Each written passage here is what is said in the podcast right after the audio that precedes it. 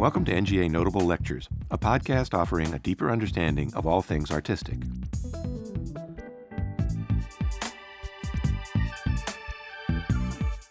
In his photographs of queer African Americans, John Edmonds challenges the exclusionary history of art by expanding its roster of subjects, while using its conventions to recognize the humanity and sensuality of his sitters.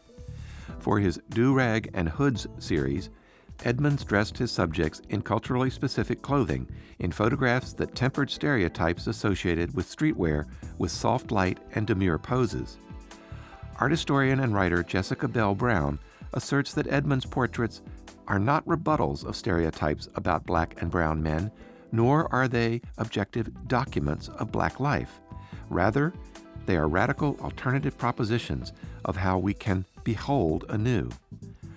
On September 23, 2018, in conjunction with the exhibition Dawoud Bey, the Birmingham Project, Bell Brown and Edmonds discuss the possibilities that come with new forms and subjects of portraiture. This program is made possible by the James D. and Catherine K. Steele Fund for Photography. The special installation of four large scale photographs and one video from Bey's The Birmingham Project will be on view at the National Gallery of Art through March 17, 2019. Good afternoon and welcome to the National Gallery of Art, and thank you for braving this thoroughly yucky day to be here. Uh, my name is Kara Fedorik, and I'm the Andrew W. Mellon Postdoctoral Curatorial Fellow in the Department of Photographs.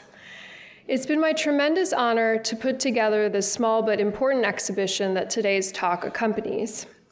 Dawoud Bey, the Birmingham Project, is on view through March 24th in Gallery 22 in the West Building. Bey's series is a timely tribute to the six young African Americans who were murdered on September 15, 1963, in the 16th Street Baptist Church bombing and its aftermath. Working on this exhibition got me thinking about novel approaches to portraiture and contemporary photography, especially as it relates to the black subject, a subject that has often been marginalized or mistreated or rendered invisible, rather than approached with subtlety and insight. John Edmonds' probing, sensuous portraits immediately came to mind as a recent example of the kind of complex representations of African Americans and young people that Dawoud Bey has promoted since the 1970s. It's easy to recognize how Edmonds is paving the way for new forms of portraiture. But once we discovered that he's a DC native and a Corcoran alum, we were very excited to invite him to speak at the gallery. Edmonds works not only in photography, but also in fabric, video, and text, and he explores themes of identity, community, and desire. Currently based in Brooklyn, he received his MFA in photography from Yale University School of Art and his BFA in photography from the Corcoran School of Arts and Design, and is presently on the faculty at Yale and the School of Visual Arts in New York. Most recognized for projects on the self fashioning of young black men, his work is in numerous public collections, including the Art Gallery of Ontario, the Columbus Museum of Art, the Philadelphia Museum of Art, and the Brooklyn Museum. Directly after today's talk, Edmonds will be signing copies of his debut monograph, Higher, in the atrium just outside the auditorium. In conversation with Edmonds is Jessica Bell Brown, a writer, curator, and art historian based in Harlem. She's currently a PhD candidate in the Department of Art and Archaeology at Princeton University. Without further delay, please help me welcome John Edmonds and Jessica Bell Brown. So let's talk about, let's start with um, the Immaculate series. Sure. Your, I would say your first major body of, of work. Yes. 2011 to 2017. Yes. Um, you are known for making your way into thinking about new constructions of masculinity, notions of softness.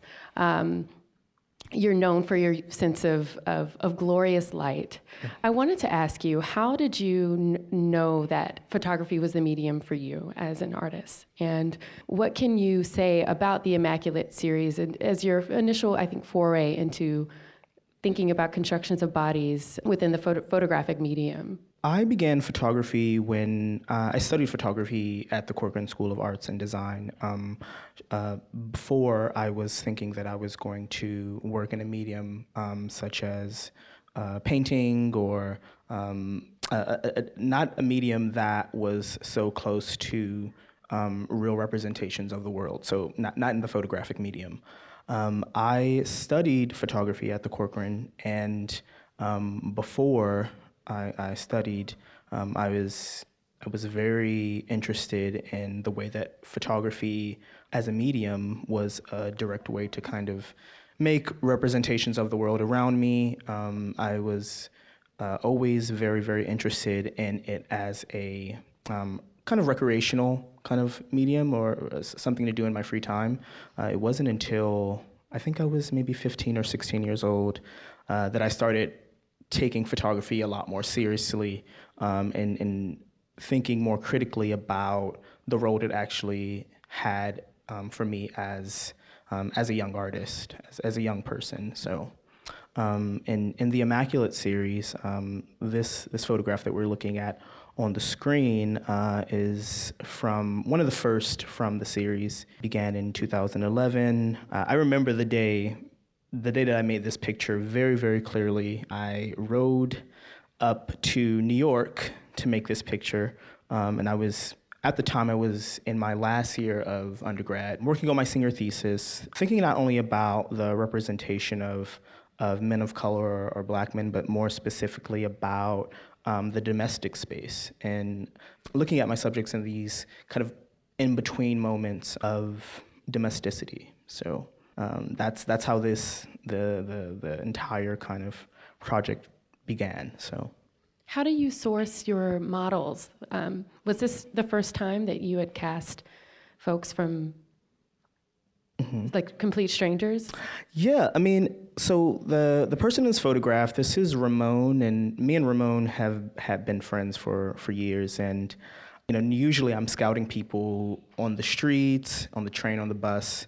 A big part of my growing up here was using public transit. So it was, I think, the the first place that I learned to kind of observe people and and kind of ponder and empathize and, and, and think about other people's stories and kind of conjure stories in my own mind uh, about the sitters as well. So yeah, I, I, I ran to, um, I, I rode up to New York, and at the time I was um, going back and forth between DC and New York. This is one of the first first photographs in the in the series, uh, and you know when you look at when I look at this picture, I see a lot of thematics that begin to occur um, in the, late, the the more recent work. But this idea of dressing, getting dressed, clothes as as a, a theme of um, sort of personhood, identity, putting on clothes like uh, one armors oneself to go into the world. So, but it's yeah. also a very private, or appears to be a, a, a private moment, that kind of preparator- preparatory um, veiling that one might um, engage in before making your way out into the world. But then you've also got mm-hmm. these framing devices um, in the mm-hmm. interior of, of, of, the image. I'm thinking about, um, I'm thinking about uh, the bit of information here, the, the Vaseline and the, the uh, mm-hmm. different um, accoutrement for preparing oneself, the deodorant, yes. the how, how much of, of this process of image making was a negotiation between the kind of candid and let's say the staging, the framing, so to speak? a lot of the earlier pictures, I mean, I'm making these photographs with a six by six camera, and it's a Hasselblad medium format camera, a camera that's mainly used for kind of studio photography. When I look at these pictures, also, I kind of see myself training my eyes to see mm-hmm. and, and, and, training myself to actually um, use the camera. Um, not simply as a as a recording device, but as a as a device that can um, carve out a sort of narrative or a, a, a sort of slice of, of a moment for a story. So the pictures are, um, in this series, in the Immaculate series, are partially these portraits that are made with the intention of kind of with these appointments um, that I would make with the sitters, and I would go to their houses, and you know they would kind of be going about their day, and I would use um, I would look for the place that has the more kind of demure, soft light, mm-hmm. and um, kind of place them in it, and kind of look for these moments of of introspection. You know, so it's partially staged, but also partially um, seen. So there was space for um, serendipity or spontaneity happening yes. within within the image mm-hmm. making process. Mm-hmm. Let's move on to the next image because I also wanted to ask you about your relationship to to painting. We yes. talk a lot about the mm-hmm. term chiaroscuro, mm-hmm. this this play on darkness and lightness, mm-hmm. um, which kind of developed from painterly language as opposed to its use in photography. What is your relationship to the painterly as an image maker?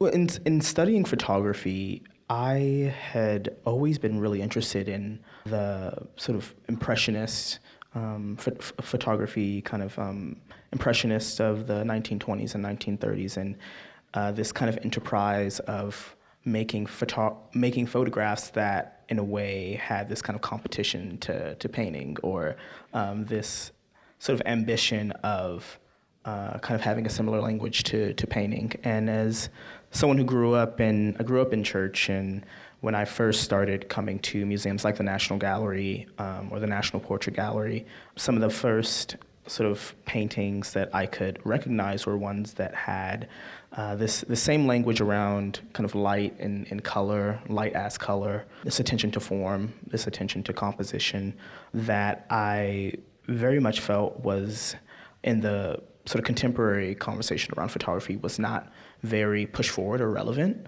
In a lot of these pictures, I'm, I'm sort of employing this kind of language of, of painting uh, as a way to also kind of develop my own language as an artist.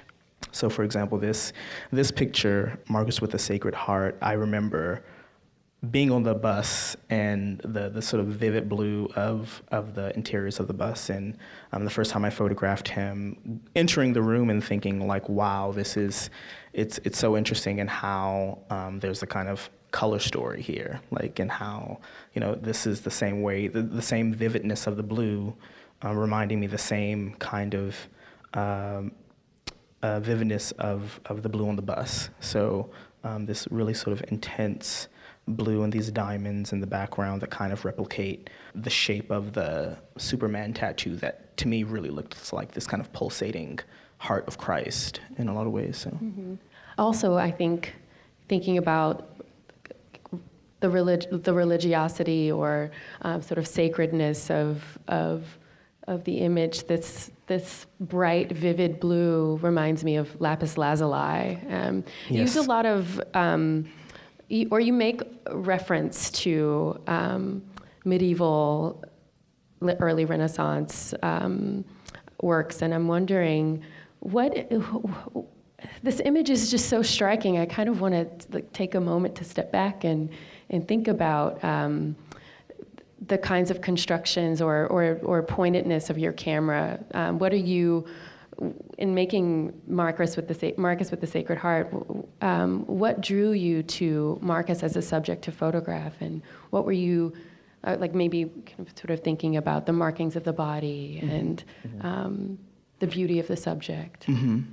Well, you know, I remember seeing him and just being so taken by the sort of androgyny of of the face. Um, this very, very kind of uh, intense, piercing uh, shape of face and very, very intense eyes, but also a sort of demureness also about it, um, and also a particular kind of sensitivity um, in, in the eyes and in the gaze.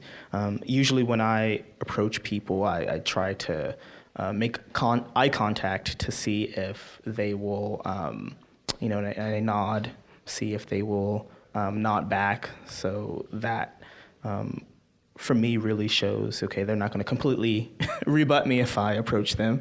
So um, I would you know I would just you know make eye contact and uh, approach them uh, very very um, kind of candidly and just ask them. Uh, if they would be interested in sitting for a portrait uh, for me, um, but what you know, what really drew me to him as a subject is just this, this sense of sense of androgyny uh, to the face, in the face, um, and, and these very, very intense uh, tattoos that that are Roman numerals that start off as this kind of look of branding, but become this perfect kind of rendition of these kind of Roman numerals on the chest. So, thinking about the suffering Christ and this idea of, of a body in, in, a, in an extreme mode of vulnerability, that's something that um, I want to sort of hold space for in thinking about um, images from, from this series. Mm-hmm. But also, um, there's a way in which we, we see the sort of forwardness or frontality of the subject in this body of work. When we move into, mm-hmm. um, into the hoods, we see this kind of figurative retreat. Yeah, the hoods. The this series began in in 2016. At the time, I was getting my master's in photography. Um, was living in New Haven, uh, a very very fraught city where, I mean, New Haven itself is a very uh, black and Hispanic city, but in the center there's Yale University that th- is this very kind of stark PWI. In a lot of ways, in, in living there in my first year, I, I, I lived off campus, which was closer to where I would say the locals locals live. And every day where I when I would walk from where I lived to school, you can really see this kind of shift in perception of space, you know, this kind of shift in or social economic uh, shift. And you know, I started thinking a lot about the sort of story around um, clothes. And there was one day I was just in my in my bedroom, just very casually working, and I looked up and I saw a hoodie of mine hanging on the on the door, and it it, it really struck me in how it looked like there was a body underneath the, the hood itself. So I, I, started really making these pictures thinking about the sort of implication of a body uh, underneath and, and not the sort of specificity of the, the individual, um, sort of costuming these individuals to um, almost kind of act as these sort of vignettes of, of my own self um, in, in, the image. So constructing the image more mm-hmm. so. One of the last times that we spoke, um, you said something to me that was so um, striking. You said, the, one of the reasons that I um, was drawn to photography was because it, quote, shows you how things are and what they are, but not only what they are. Can you talk about how that relates to um, this body of work or your approach to thinking about picturing subjects, whether they're in a mode of, of retreat, as they are, I would say, in the Hood series? versus this kind of extreme sense of presence in the Immaculate um, series. Right, right. So when I was making the hoods, uh, what had really struck me also, particularly about um, you know photographing you know the hood as as a subject and, and photographing these individuals was uh, in how you know photography itself is is very interesting in how it you know, the picture becomes a, a kind of separate kind of universe almost in a way. It's a it's a constructed reality. It's a constructed space, um, and it's it's it's something that I I view as kind of separate from reality. So the the picture being this real kind of opportunity for the viewer to kind of look at and look into and kind of feel. Um, uh, feel the identity of the individual. So this this um, there being this real moment of, of kind of uh, confrontation but introspection at the same time, this kind of uh, uh, contradictory um, kind of way that the photograph is actually activated with in, in the viewer's encounter with it as, as, as an object. I think it should, I should also say that um, you sometimes appear in this series. That mm-hmm. it's sometimes you cast um, models, but sometimes you photograph yourself, right, in mm-hmm. in the hoods. Mm-hmm. So at, this, at times, yeah. Mm-hmm. So times. there's a kind of I think performative aspect to these works that I would say is very very present. I'm thinking about the hood as a garment that has mm-hmm. captivated um, artists and writers. Mm-hmm. Um, for a while now. I'm thinking about David Hammons. Yes his um, In the Hood um, sculpture, which is essentially a, just the, the, the, the hood part of a hoodie that's been cut off from the rest of the, the sweatshirt, and it's hanging in this kind of, uh, has this ghostly um, presence. I'm thinking about Gary Simmons' um, mm-hmm. um, installations using um, hoods from Ku Klux Klan um, or evoking the, the Klan, so to speak. Um, um, I'm thinking about um, Trayvon Martin. Yes. Um, so there's a kind of um, there's something there's there's something sort of in the ether about this the potential the, the for threat for this garment, but then also um, its its ability to make have new types of associations and meanings. Um, so, what is Yes. the currency of of the garment for you um, as it's photographed um, in this um, iteration of the project? Well, when I first began making the hoods pictures, also, I really thought of them as this, um, you know, not thinking about the kind of social political, but mainly thinking about this idea of kind of interiority and this this idea of protection, this this idea of, you know, this kind of vulnerable. Uh, individual kind of cloaked with with this hood, and I always thought of them as these kind of like I've been so interested in the hood as, in its connection and and to kind of religious practices. So, for example, you know monks thinking about the hood in its sort of um, mobility through through culture, the origin perhaps can be linked to these sort of monks, um, and thinking about the sort of individuals in solitude. Uh, and for me, what was was so interesting when I was making these photographs, I'm photographing in public space, and they're hyper hyper sharp. There's hyper detail you know, I'm, I'm, I'm going through all these sort of strategies to make this this image that is is so kind of simple and but at the same time very pointed.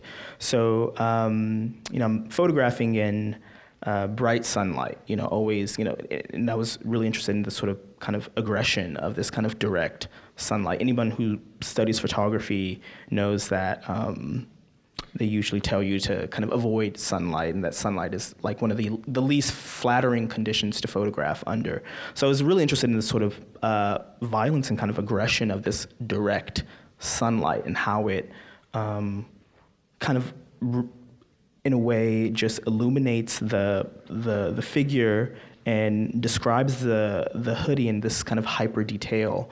But at the same time, you have this complete voidness of, of, of a human uh, figure. It's, it's almost as though the, the figure is, is filled by the viewer's presence in, in a way. You know, the, the sort of identity or um, the sort of specificity of the individual is actually f- filled in by the viewer. And in a lot of ways, you know, that shows one's own sort of preconceived notions or, or bias around the, this actual particular article of clothing that at this point in time is so kind of fraught because of you know the the sort of murder of Trayvon Martin, uh, or or because of the associations, or the connections of racial profiling or, or racism that the uh, the actual object has um, kind of been uh, attached to, even though at the same time it's it's a very very kind of innocuous you know thing. It's it's a hoodie. It's it's something that we all um, put on at one point or another in our lives across age, race, gender. So uh, you know, just thinking about the sort of loadedness of it as as an actual item um, was something that uh, was was very interesting to me, and, and, and also in its sort of repetition as well. This is a your first public, one of your first public art projects Mm-hmm. um, in Toronto, the Contact Photo Yes. Festival. Yes. Correct. Talk to us about how you um, have, are moving between the singular image and um, the kind of repetition of of the hoods through um, this public art installation. And I say that to to also ask you to contemplate this idea of as of the hood as um, as a kind of semiotic, as we as we discussed, seeing the repetition of them. Yes, yes. Well, I, I at SV I teach a class called Photography and Language, and, and we look at uh, photography both in its kind of semiotic kind of form and what, what photographs actually symbolize, um, but we also think about the sort of relationship between text and image. And the first time I was approached uh, about doing a public art commission, it was with a nonprofit called the 14 by 48 Project, and it was the mounting of a billboard in New York in Manhattan on 29th Street between 7th and 8th Ave. So, in this very kind of highly populated area that has this sort of uh, ubiquity of you know fashion fashion photographs and different types of advertising. Uh, so thinking about the this idea of genre, you know, and, and, and how it's connected to billboards and how uh, fashion in a lot of ways is you know connected to um, you know fashion is actually or, or clothes as a subject um, you know throughout this work, and I when I first made the hoods, you know, in, in kind of keeping this very, very kind of precise form of this the bust and this kind of hyper detail kind of recording of this this garment, I wanted to think also about the way in which through its repetition, it's just like repeating a word over and over and over again, you know, that eventually the the word begins to lose the sort of specificity of the meaning and it starts to take on a new kind of meaning or it almost can just become a, a sound, you know, and uh, for me, you know, part of the enterprise in actually making the hoods was trying to look at it outside of the kind of social political also and, and, and, try to bring it back to its sort of origin of, of being this kind of form that's about protection. So I like to think about um, Lyle Ashton Harris here and uh, Lorna Simpson as one of the um, a part of a generation of artists who reclaimed the black body mm-hmm. vis-a-vis photography and, mm-hmm. and thinking about the black body conceptually um, and in this these body of works we have this sort of fi- the figure not ascertainable to the viewer yeah, there's a lack of certainty when one looks or gazes upon um, these images. There are other tools that come into play when the viewer can't necessarily rely on um, having a sort of ascertainable mm-hmm. um, figure or person um, in front of them. How do you see your relationship to the work of, of, of Simpson and, and, and Ashton Harris? Well, they're both, you know, artists who work with photography mm-hmm. who are very much concerned with um, not only the not only their this idea of representation and identity, but also photography as a subject itself, and photography as a as a medium that has to be approached in thinking about how photographs are actually activated in the real world.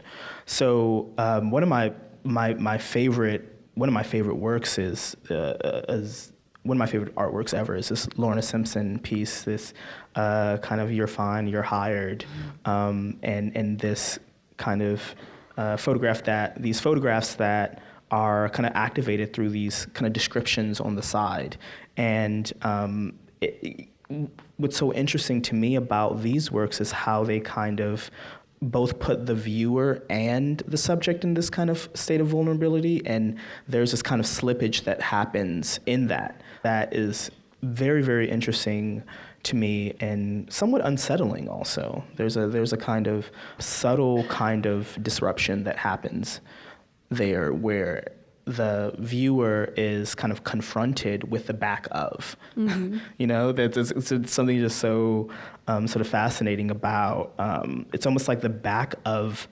It's almost like the back of the head as a face, almost in a way. You know, so it's like you're kind of faced with obstacle of confronting one's own sort of imagination.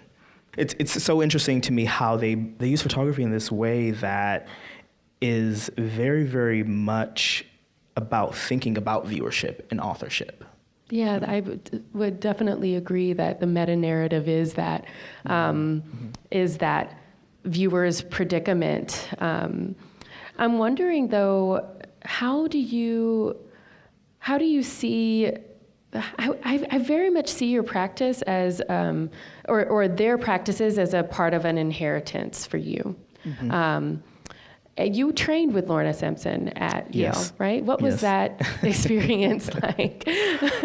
well, what she. Did you take what were what, what were your takeaways from that the, that engagement with her? Well, Lorna is just an incredible artist and a very very serious artist, and um, you know, being taught by someone who is so um, revered and art historical was certainly a uh, very both exciting and unsettling kind of uh, uh, uh, study. So. Um, yeah, Lorna is Lorna's just an, she's an incredible artist and she's she's very serious and um, you know studying under her was I mean I'm so grateful to have have studied under someone um, so incredible and, and amazing. So yeah, I was just very grateful, you know, and still kind of unpacking, you know, after grad school, you know, still kind of unpacking all these um, kind of questions that you have about your own work and your own mm-hmm. practice and your own relationship to other artists. Um, so uh, in, in, a lot of ways, it's something I'm still kind of right. unpacking and, and, and thinking through. So yeah. I can't wait to ask you that question in five, ten years from now. um, so, I actually want to return to um, the hoods and ask you a question about surface quality. Um, you mentioned hyper sharpness. Mm-hmm. I believe that was the term that you. Mm-hmm. mm-hmm. Um, so when I when I ask you about, let's say, your relationship to Simpson's work I'm thinking about maybe if, if not perhaps this kind of formal quotation of a, of a figure in, in sort of disregard to their subject, but more so thinking about the kind of elusiveness of, of the subject and playing with um, the, the sense of like hyper detail and like this abundance of visual information that we get from mm-hmm. looking at a, a, photograph like this mm-hmm. um, and that kind of that, that predicament of, of, of the figure being veiled to us, um, mm-hmm. this confrontation with, with bias um, or prejudice, as um, you would say. Like, um, talk to us about formally what your aspirations were for, for this series. You know, when I was photographing, when I was making the hoods as well, I mean, just the, the, the this kind of simplicity of of, of line and and the the sort of use of color. I mean, this is this this is um, a Yale hoodie, so it's like this kind of Yale blue, um, and you'll see as you all see throughout the work, blue kind of reappears as this kind of marker of um, boyness or um, boyishness. You know, throughout these photographs, um, the thing that I was really concerned with is is how do you kind of titillate the viewer with something that's so kind of banal in a way, you know? And a lot of the photographs, they kind of have this very, very slight peaking of, of hair and or, or the nose or, or, or, maybe very very kind of minute kind of details of the face that are never completely revealed it's almost like this this figure is continually in this state of in between being sort of veiled and, uh, and unveiled. You know, in a lot of these photographs, I'm, I'm thinking of, you know, how do you, how to titillate the viewer with something that is so kind of non, described in, with this real sort of sense of hyper detail, but so nondescript in a way. You know, there's there's almost like no information there. There's really next to no information in the photograph outside of, um, you know, this kind of description of figuration, this item of clothing, and this figure against this very kind of staid urban urban wall. So um, this idea of that I think is very very um, in conversation to the these kind of post-conceptual image makers is this idea of um, emptying out and letting in, in a way. So um, trying to take out as, as much information as possible, especially with the earlier series being so much about these domestic spaces that are um, that the that both I and the viewer are completely let into and and completely um, in a way kind of comfortable. And so thinking about these kind of levels of um, uncomfortability um, that comes when there's next to nothing and there's a kind of frustration on the viewer's behalf of kind of knowing, you know, so sh- taking out this, um, this, the, the idea of knowing the subject, you know, and, and, and now we're in this kind of state where we, we don't know the subject at all, so. Mm, you know, I would argue that the info, I would say that the the kind of information that one would expect from seeing a figure photographed. Now that information is might be lacking. But then the, there's this transition that one, in, in terms of your mode of viewing, the information becomes like the, the deep folds and crevices of, of, of the hoodie, mm-hmm. specks of dust, um, mm-hmm. the texture of the wall behind the figure, almost this kind of slowing down of time. Um, mm-hmm. Um, and thinking about the kind of microscopic um, as opposed to the kind of structuralist, macroscopic right. way of of right. trying to um, determine mm-hmm. something. Mm-hmm. Well, it's it's it's kind of like I, I would agree with you, um, and and it's it's it's kind of like to an extent, it's like all the nuance and the the sort of minor details become, in a way, very um, present because there is less information to hold on to. So yeah, I would agree. I would mm-hmm. agree. Mm-hmm. So, should we move on to the next body of work? Sure. sure. Um, so, in keeping with this um, fixation on garments, this is the Do Rag series. Yes. Also featured on the cover of your your new book. Yes. so we're so so there's a transition here. Mm-hmm. Um, w- talk to us about this series. Yeah. So the Do Rags began when I moved to Crown Heights, Brooklyn. Where I live in Crown Heights is a very kind of Afro Caribbean neighborhood. And when I when I first moved there, it was, I mean, New York is such a, an incredible place and how you feel as though when you're walking through the city, you feel like you can travel through time almost in a way. And um, when I had first moved to Crown Heights, I had started seeing all these, um, again, started seeing all these kind of figures and, and, and do-rags. And I remember the first time that I was walking down the street and there was someone walking past me and they were they were walking so quickly and the only thing that I remember was the train of the do-rag just moving kind of fluttering through the air and you know I when I was growing up you know I wore a do-rag and there were women around me who wore a do-rag so I didn't really have this sort of um, kind of bias attached to to gender to them. I mean, like I always v- look at these pictures and, and I don't really see. I mean, it's so much about the the way that the light hits the subject and the way that the the the kind of train of the do rag kind of cascades down the body, um, and you know, I, I see a very kind of feminine quality in in these pictures, and you know, when I first started making them. Um, uh, my mu- my muse for these pictures was a, a, a good friend of mine, um, uh, Michael Malcolm, who has this just like really really kind of round head, and I always wanted like I wanted them to be like these um, these these photographs where it's like you're you're you're near and far at the same time. I think they're I think in a lot of ways they are very very similar to um, they're activated in a, in a, in, a, very similar way to the the hoods in a way how you're both near and far at the same time. You know, these photographs were made with uh, a four by five camera, and you know, again, there's this kind of idea of working with an analog camera, slowing down time, really, really asking um, the, the the subject to be a sitter you know, and, and be there and be still.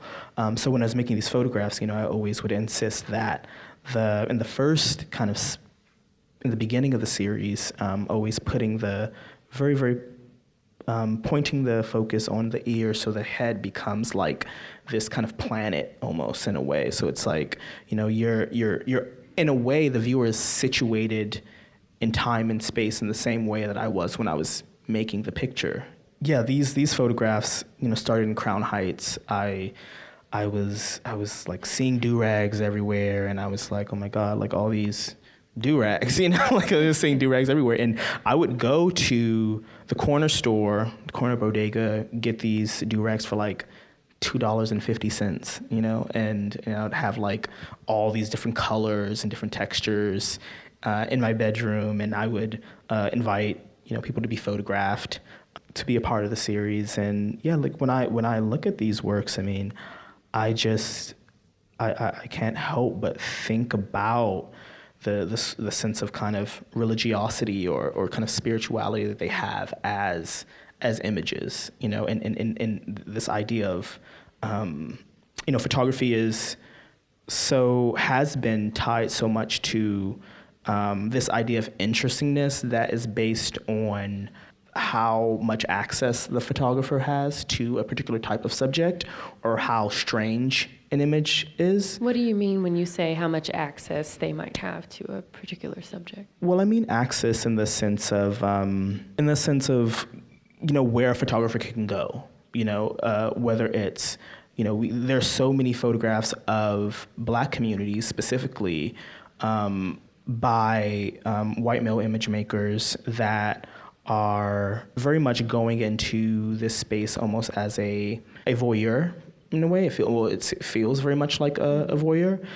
I wanted to, when I had started making the hood specifically, you know, I wanted to also think about, you know, why can't something or someone just be interesting in, in, in their placement in the in the frame and, and, and how they are framed uh, and, and kind of edited out of, of the world. So, um, you, you know, you, you, begin to see that throughout this point in time, there's a, the, the, the figure is always in this kind of very neutral, nondescript s- space that could be anywhere. So they're kind of like out of place and, and out of time. So it, it, in a way, they, they become um, these kind of phantoms in a way. Yeah, where the, the, the figure is is not is is no more or less accented by the space as the space is no more or less activated by the sitter. So there's this kind of anonymous mm-hmm. sensibility to these images. There, people in them are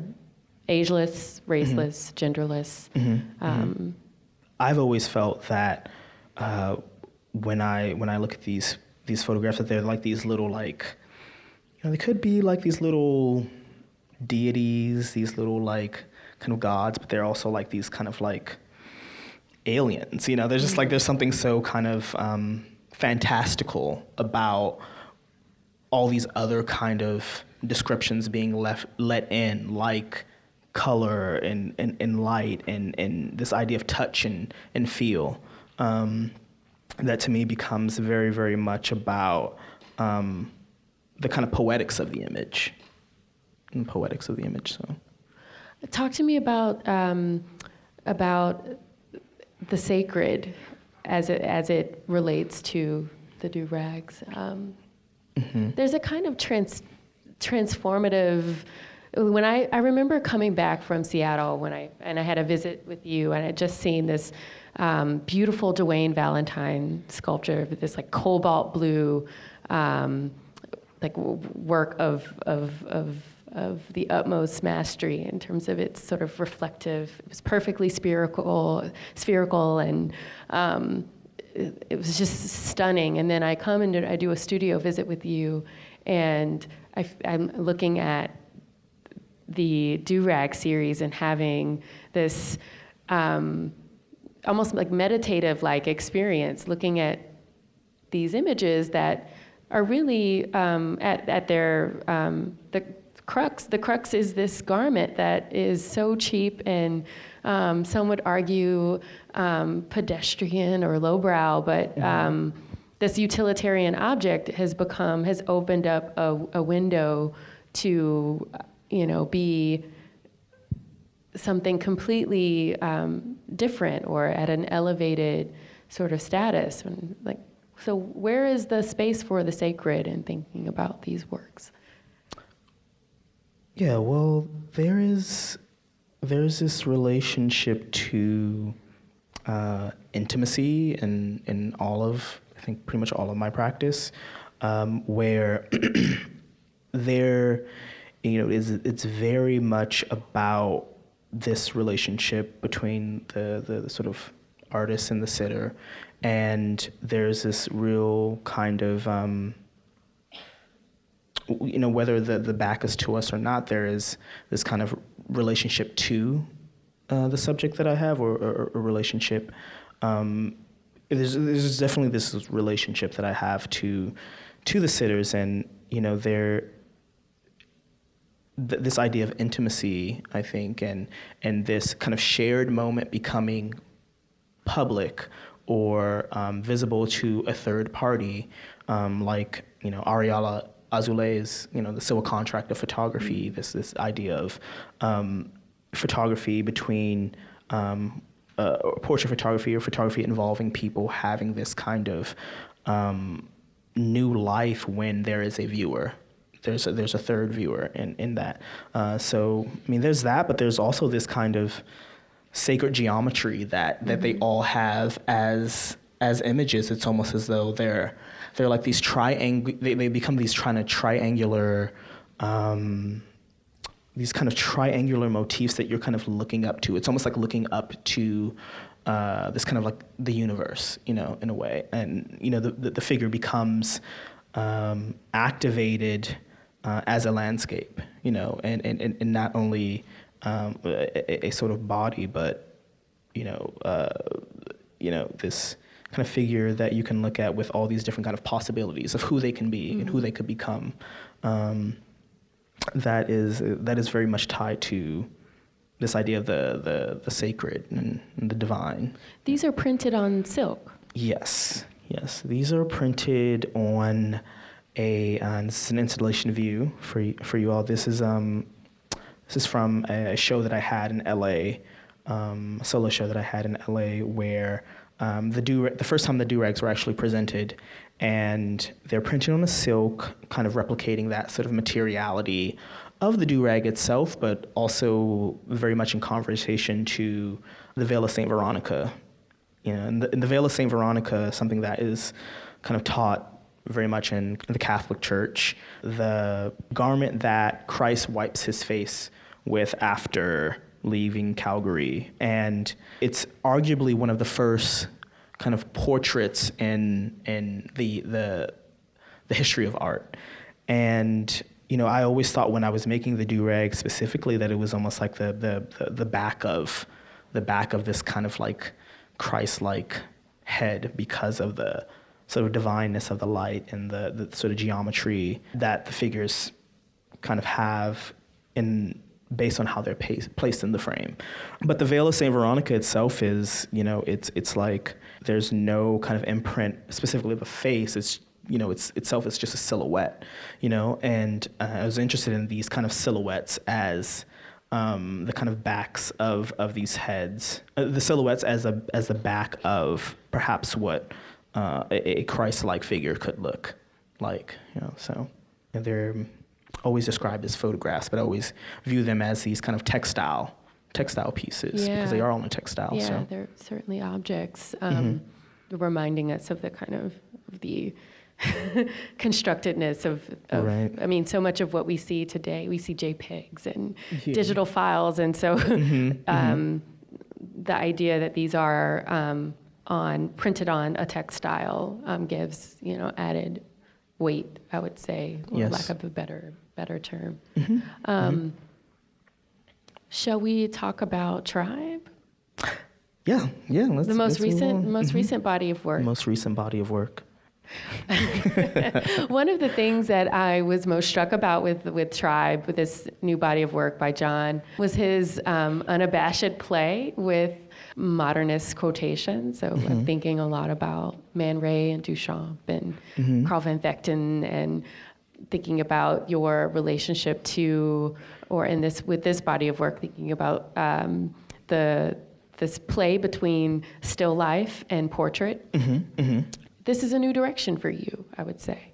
I, I think it's a new direction, but I, you know, when I first began these making the photographs for Tribe, I, you know, I was at at the house of a of a friend again, and you know, I was I was looking around and I was seeing all these kind of African decorative kind of objects and, and masks. And, you know, I, I thought it was so interesting in how, I mean, I had been photographing the, the, the do-rag and the hood, you know, um, in the past almost as these kind of different kind of veils and masks. So I thought it was like a good time to literally bring in these forms of, of mask into into my practice.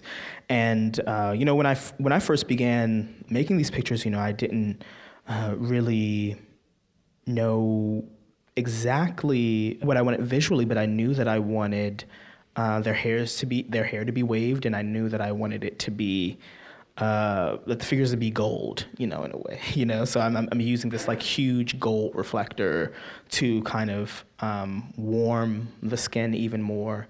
uh, and really thinking about you know this idea of like how skin in a way or the description of a surface is is always very important in um, the sort of construction of the pictures you know the constructions of the photographs so this was also a collaborative project yes. um, and you worked with your friend malcolm again right mm-hmm, mm-hmm. yeah so malcolm is a hairstylist and you know I needed someone to kind of like like I said I wanted the the, the figures to almost be like these sort of uh, people that emerge from underneath the do rags with their hair very very finely styled and and, and really tightly done uh, so yeah I, I was collaborating with a friend of mine I mean some some of the images the, the people have these kind of like very kind of stylized ways but uh, and then there are others where people have these more sort of natural natural waves, but they're often accentuated and exaggerated for the sake of the the images. So so that was my my tete de femme, head of a woman. and often when you look at sort of modernist art, whether it's sculpture, photography, painting, there's like there's always I mean, from Matisse to Man Ray, there's like this, there's always like the, the head of the woman, head of a man. So, you know, I started making these photographs, um, thinking about this sort of the interplay of kind of still life, portrait, um, portrait is still life, still life is portrait, and, and, and sort of reactivating uh, these objects that perhaps do not have a, a sort of grand uh, sense of, of, value because they're not from a specific tribe in Africa, but they they they have a sense of value because of the homes that they come from and and the people who uh, care about them. So you know, again, this idea of kind of reassigning value to things and objects that may be very kind of quotidian or kind of valueless in other people's opinions or minds. So. This um, embrace of artifice. What was the story behind the the, the mass that you um, you found out about? Was this after the fact or during the shooting of the? it's kind of after the fact that I, you know, was I was sharing these, you know, objects with a friend, and um, you know, then I learned that they were not specific to to any tri- to any tribe in Africa, but you know, what was really interesting to me in that was that the, the, the project took a completely new turn in in how I was constructing the space through the photographs. I mean, these these pictures are done and Uh, I made these photographs in a daylight studio in in New York, and you know the the the, the way that the models kind of um, are, are, placed in the image and the way that they are kind of like activated in the pictures um, was almost as though the the they become uh, like these little art models that almost like these art models that like you know when you're in uh, art school there's you know a, a, model that stands on the stage and you draw them and and they become like this kind of archetype.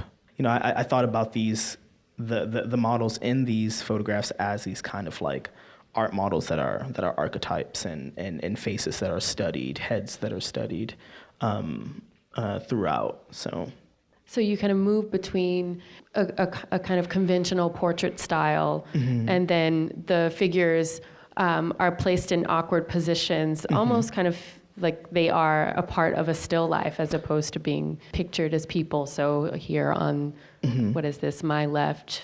We, mm-hmm. Our left. Yeah, our mm-hmm. left here we see a head. Yes.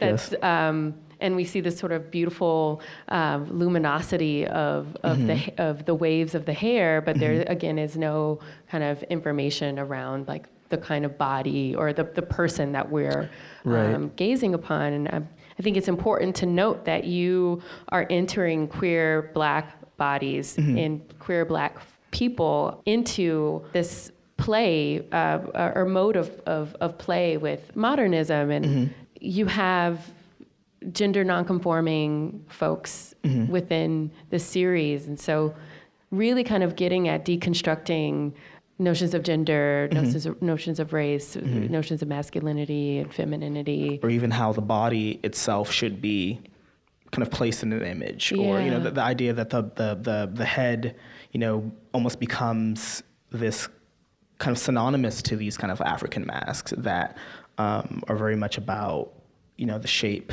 the shape of it, it itself. Um, so on the on our left, um, this is Untitled Head One, and then on the right hand side, you see this woman kind of cradling her face, and that image is called Faces Mask. So, kind of using the the body the body as a prop, as you as mm-hmm. you say in the, the essay that you you write um, on the work. But yeah, like using the body as not only a body, but the body as a as a prop and outside of its usual function.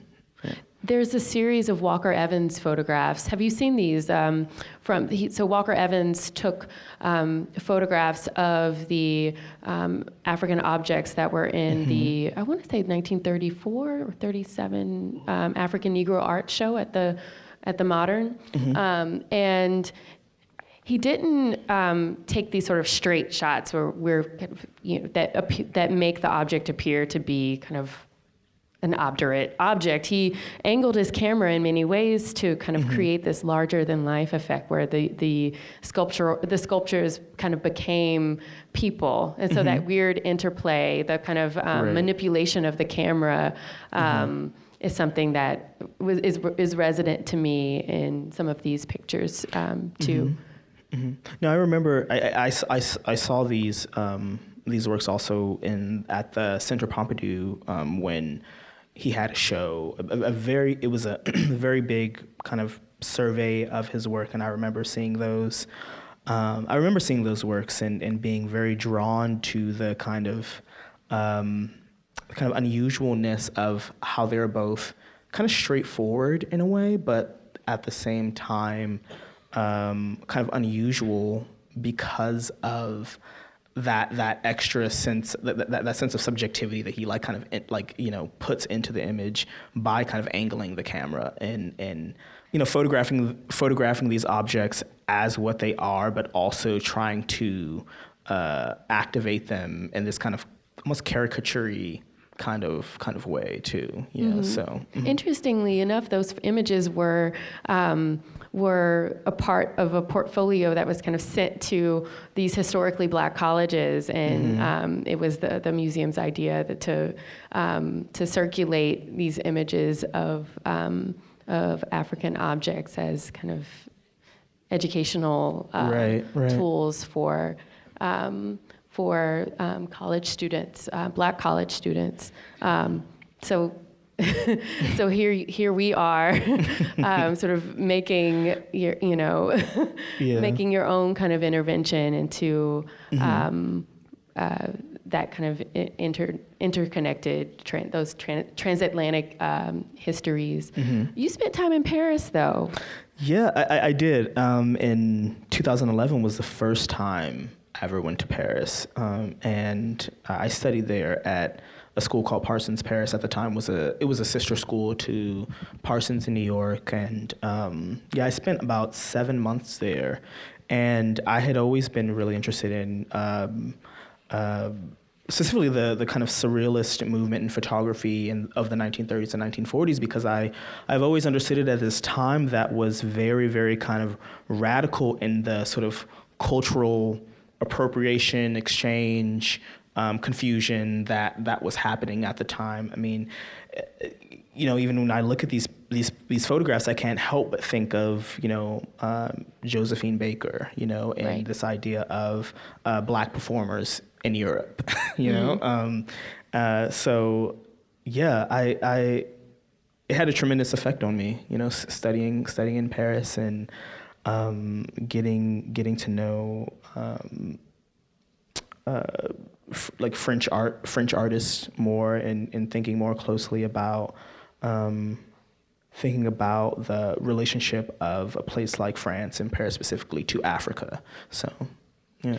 So we are. Um, out of time, but mm-hmm. I wanted to move through the last uh, the images of Higher. You'll find in Higher, it's your 1st mm-hmm. monograph, so first taking monograph. you through mm-hmm. every body of work that we've discussed today. Yes, yes. Yeah. Four bodies of work made between 2011 and 2018. So it's very kind of comprehensive view of my practice and a very, very, um, yeah, very, very comprehensive view of my practice and how it's changed over over the years and, and, and certain thematics that have uh, continued to to be very important for me, such as you know this idea of uh, of masks and, and, and figuration and and the sort of this idea of this kind of spiritual presence and, and when gender is kind of like undone, you know, and and kind of new. Um, as you say, um, uh, the, the the viewer can behold anew, mm-hmm. you know, and, and see the, and see the, the the figures kind of out of uh, both kind of thinking about politics, um, the, the, sort of political, the personal is political, but also this sort of uh, this idea of ascension which is why it's called higher. higher. So, so there's a great essay yeah. uh, interview between you and Mickalene Thomas um, yes. um, in in the book. It's absolutely stunning. Um, it was just nominated for a, a, short list for the Aperture Foundation. Yes, photo book of the year. Yes, First Paris photo, Paris yeah. photos. Um, book of the year is just shortlisted for that. So yeah, yeah congratulations, John. Thank you, uh, thank you, Jessica, and thank you, everyone. thank you, guys. This has been a National Gallery of Art podcast.